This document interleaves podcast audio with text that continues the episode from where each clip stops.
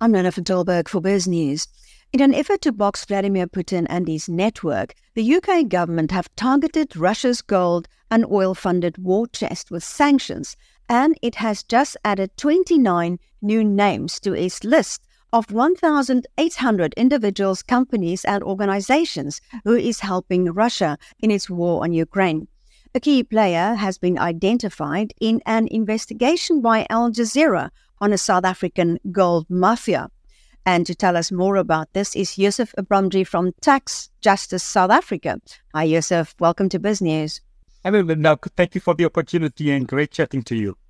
So, before we get to the UK sanctions list, just tell, tell us about this program that Al Jazeera did about the gold mafia money laundering network that they exposed and the links to South Africa. Well, the Al Jazeera investigation team a few weeks ago, Linda, ran a three part series of an hour each exposing the mass smuggling of gold from Zimbabwe to uh, various parts of the world, including the UAE. They also focused largely on money laundering and how certain politicians were allegedly involved. And they also zoomed in on the illicit tobacco trade, specifically around Simon Rudland, a Zimbabwean national with links not only in South Africa but in many other parts of the world. And in the three part documentary, they gave proof, they had documents, and they exposed the belly of this uh, syndicates that are operating out of South Africa, out of Zimbabwe. They even um, highlighted and exposed, uh, thanks to a whistleblower, about billions of rands being money laundered out of South Africa, specifically to the Far East and to the UAE in Dubai. Uh, allegedly, the proceeds of the illicit uh, tobacco trade, proceeds of gold smuggling, uh, to the extent that even in Zimbabwe, this documentary, Linda, caused massive uh, eruptions. Just the other day, somebody very close uh, to the uh, uh, president of Zimbabwe was arrested and now faces criminal prosecution. In South Africa, we know that President Cyril Ramaphosa, answering a question in Parliament, gave the assurance just recently that the investigations were continuing. The South African Reserve Bank was involved, SARS was involved, the police were involved and he said that action will be taken. Now we know the, Simon Rudland owns a number of gold companies, uh, and he has close links with one of the people that has been sanctioned, Howard Baker, also a Zimbabwean, uh, and he owns uh, or he's a partner uh, in a company called Rappa Refinery uh, in, in South Africa. And now the sanctions list has come out, and we're delighted to see that the UK government has now amongst other people, sanctioned him. Interestingly enough, in this documentary, a number of South African bank officials were involved, specifically officials from Sasfin Bank, allegedly aiding and abetting, taking bribes. In fact, recordings of whistleblowers saying how these bank officials were taking bribes so that billions of rands could leave South Africa. And just uh, this week, Sasfin announced that 11 charges, criminal charges against uh, some of the officials and former officials uh, have been opened with the South African Police Service, and we as Tax Justice have been very vocal uh, about the problems of the illicit trade, money laundering, uh, the smuggling of gold, and we're delighted that uh, Sasfin is finally taking action. There were also officials from Absa uh, and also FNB that were implicated. Those banks haven't come forward with any action here yet. Uh, but uh, there needs to be tangible action that we say the time has now come, not only for these people to be sanctioned, and for charges to be opened, they need to be arrested, they need to be charged, and they need to be convicted, Linda. Well, you say this is an embarrassment to our authorities. Is it because you think they're not acting? Well, it's no secret that South Africa has been very soft on money laundering. We know that uh, the regulator, the international regulator, uh, just a few months ago, grey listed South Africa because we didn't have all the measures in place to deal with money laundering and the brazen and the daring way in which this money has been laundered uh, over a period of time really tells you a lot about our law enforcement agencies. They were clearly uh, ignoring it or they were fast asleep or both. Uh, and I think that is where the problem lies. South African government needed and needs to take decisive action. Uh, and no wonder our economy is in the dumps. We're losing an estimated 40 billion rand, four or 40 billion rand a year only because of the illicit tobacco trade. We know the smuggling of cigarettes from Zimbabwe to South Africa through our porous borders has been a problem. And we know that other items, whether it's alcohol, fuel, um, gold, uh, is being smuggled and the black market is thriving. Counterfeit goods, for example, are being openly sold, Linda, as you know, on our streets in many of our cities and towns in South Africa. Um, I see this South African Minister of Finance, Enoch Godongwana, actually said they are addressing the grey list, you know, which was because we couldn't stop money laundering. In your opinion, is he addressing it? Because they said they're making progress. Well, we know politicians are good for talking and talking and talking more. We need to see action. And I think we as South Africans are sick and tired of the talk and we need to see tangible actions. The National Prosecuting Authority needs to come to the party. They need to make sure that these people are charged and uh, convicted. We need to make sure that they go to jail. You know, it's good to arrest the runners. A self-confessed uh, money launderer who called himself uh, Mo Dollars, featured in the Al Jazeera documentary, uh, clearly implicated. Uh, he left South Africa. He's now apparently living a life of luxury in, in the UAE, in Dubai. He needs to be brought to book. We know other people uh, that have also been implicated are still enjoying their freedoms. And I think the, the mere fact that the UK government is taking action is something that needs to be welcomed. I mean, Baker uh, has been targeted by the UK authorities for his role in the UAE uh, based network, and they channeled what we are told about $300 million or about six, six billion rand in gold revenue into Russia. And we know the politics when it comes to Russia and, and the UK government and other governments.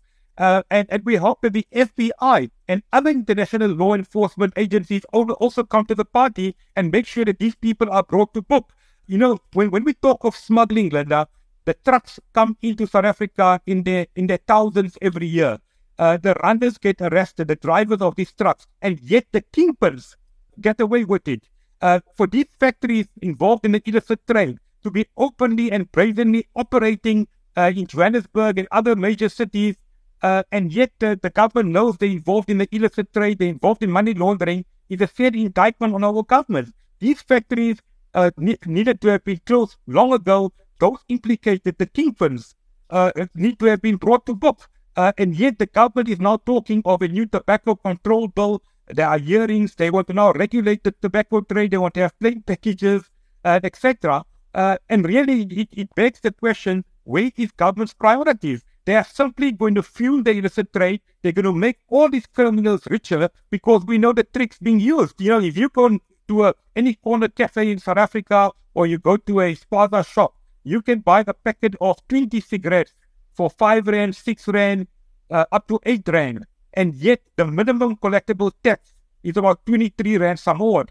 What does it tell you? It tells you that these criminals are making millions of rands of money. How do you produce a packet of cigarettes for under 23 rand? You're selling it for 6 rand. Can you imagine the rubbish that goes into the packets of cigarettes? And it shows, forget the rubbish, how much money goes, Linda, into the pockets of these criminals. Well, um, you talked about these. Some of the criminals are sitting in the UAE. We've seen with the Guptas that it's very hard to work with those authorities. Just this week in Parliament, it was said by one of the ministers uh, the UAE is not working with them for extradition. So, you, so what you're actually saying is we should clamp down at home, while seeing that we don't seem to be able to do anything in the UAE. Well, most certainly, I think South Africa's extradition agreements and some of the ways they operate really begs the question, are we really committed to fighting crime? Um, with, with our extradition agreements, how long does it take to bring these people to book? And I think these are the problems that we've been having for a long time. And we know investigations can take many, many years. The Reserve Bank is involved. South African Revenue Service is involved. The police service is involved. The Hawks is possibly involved. But you know, months later, after this documentary after the uh, brazen uh, uh, showcasing of these criminals on Al Jazeera, uh, it really, uh, we have to ask the question, how long does it take to identify the key role players, the kingpins? How long will it take for them to be arrested and to appear in court? And, and really, if anyone is protecting them, we need to know how. Are they getting political uh, protection is a question that is often asked. And I think these questions are quite relevant because if South Africa and our government is committed to fighting money laundering, these criminals should have been arrested long ago.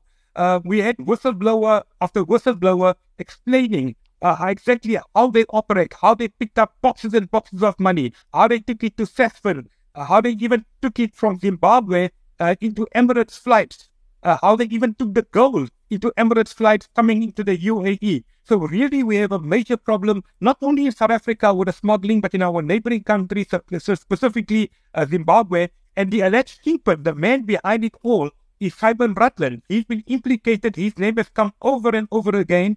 Uh, and, and he's the owner of uh, Goldie's Tobacco, the same company that has been implicated in the money laundering on the Al Jazeera documentary. And the same company, by the way, that uh, several years ago brought a legal action against me and sued me for uh, 40 million rand in damages because they claimed that I said they were in the, involved in the illicit trade. They lost the urgent application in the North Gauteng High Court uh, and they never brought it on the roll. We challenged them. We wanted to see them uh, in court and they never brought it on the roll and the case just fell away because they know uh, we we happy to back it up with hard evidence that they're involved in the illicit trade, they're involved in wrongdoing, and I think the Al Jazeera documentary was once again an indication that uh, our claims were absolutely 100% correct. Well, the wheels of justice in South Africa turn very slowly, as you know. Is there a solution? Because you are uh, you are a body for tax justice. Is a solution like what they did with the mafia in countries like like America, where they go after their tax their tax transgressions instead of trying to criminally prosecute them? We know, Linda, that organized crime is thriving. Unfortunately, you know, as an anti-crime activist, I often say, sadly, crime pays for many. We know that our law enforcement agencies, yes, they are good cops, they are good investigators, but there are also many of them that are not interested, they are useless, they are overworked, and they're underpaid.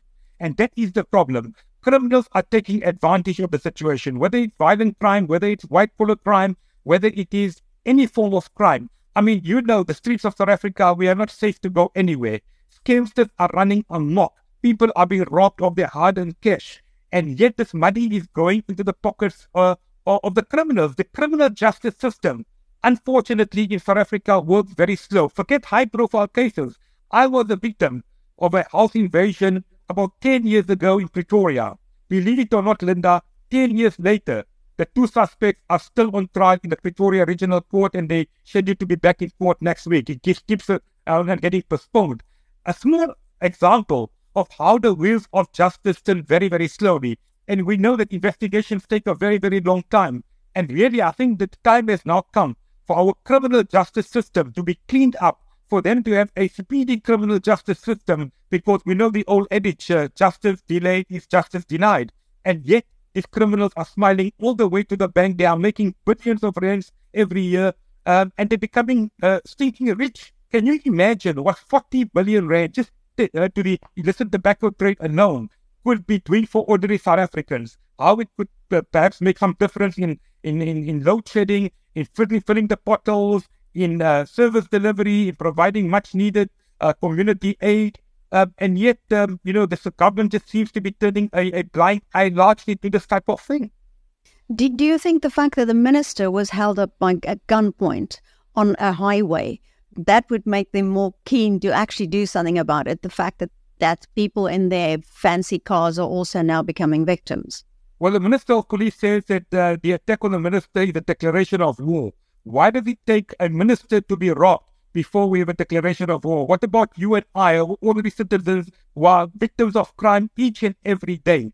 But it again shows that these criminals do not differentiate, they do not uh, uh, discriminate between rich and poor, minister or ordinary citizens. They are daring, they are brazen, they attack people on the highways and byways in dark, in broad daylight. The cash in transit robberies are happening by the day. They are making millions of rands, these robbers, and yet police are trying, the police are, with all due respect, give them the credit, they are making some inroads, but clearly not enough.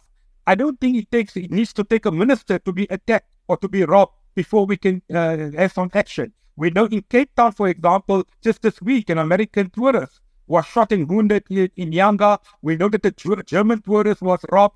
Um, and, and that really sends a bad image uh, to, to, to countries across the world to say what are you doing to, to, to safeguard your country? It's most certainly affecting investment, it's affecting our economy, and, and, and more so, it's affecting the morale uh, and, the, and the psyche of ordinary South Africans because people are living in fear. We're living behind walls, we have to watch our back, and the question is for how long are we going to live with this high crime rate and the mass organized crime levels that we have in South Africa, Linda? Well, Yusuf Abramjee from Tax Justice South Africa, thank you so much. Thank you very much, Linda.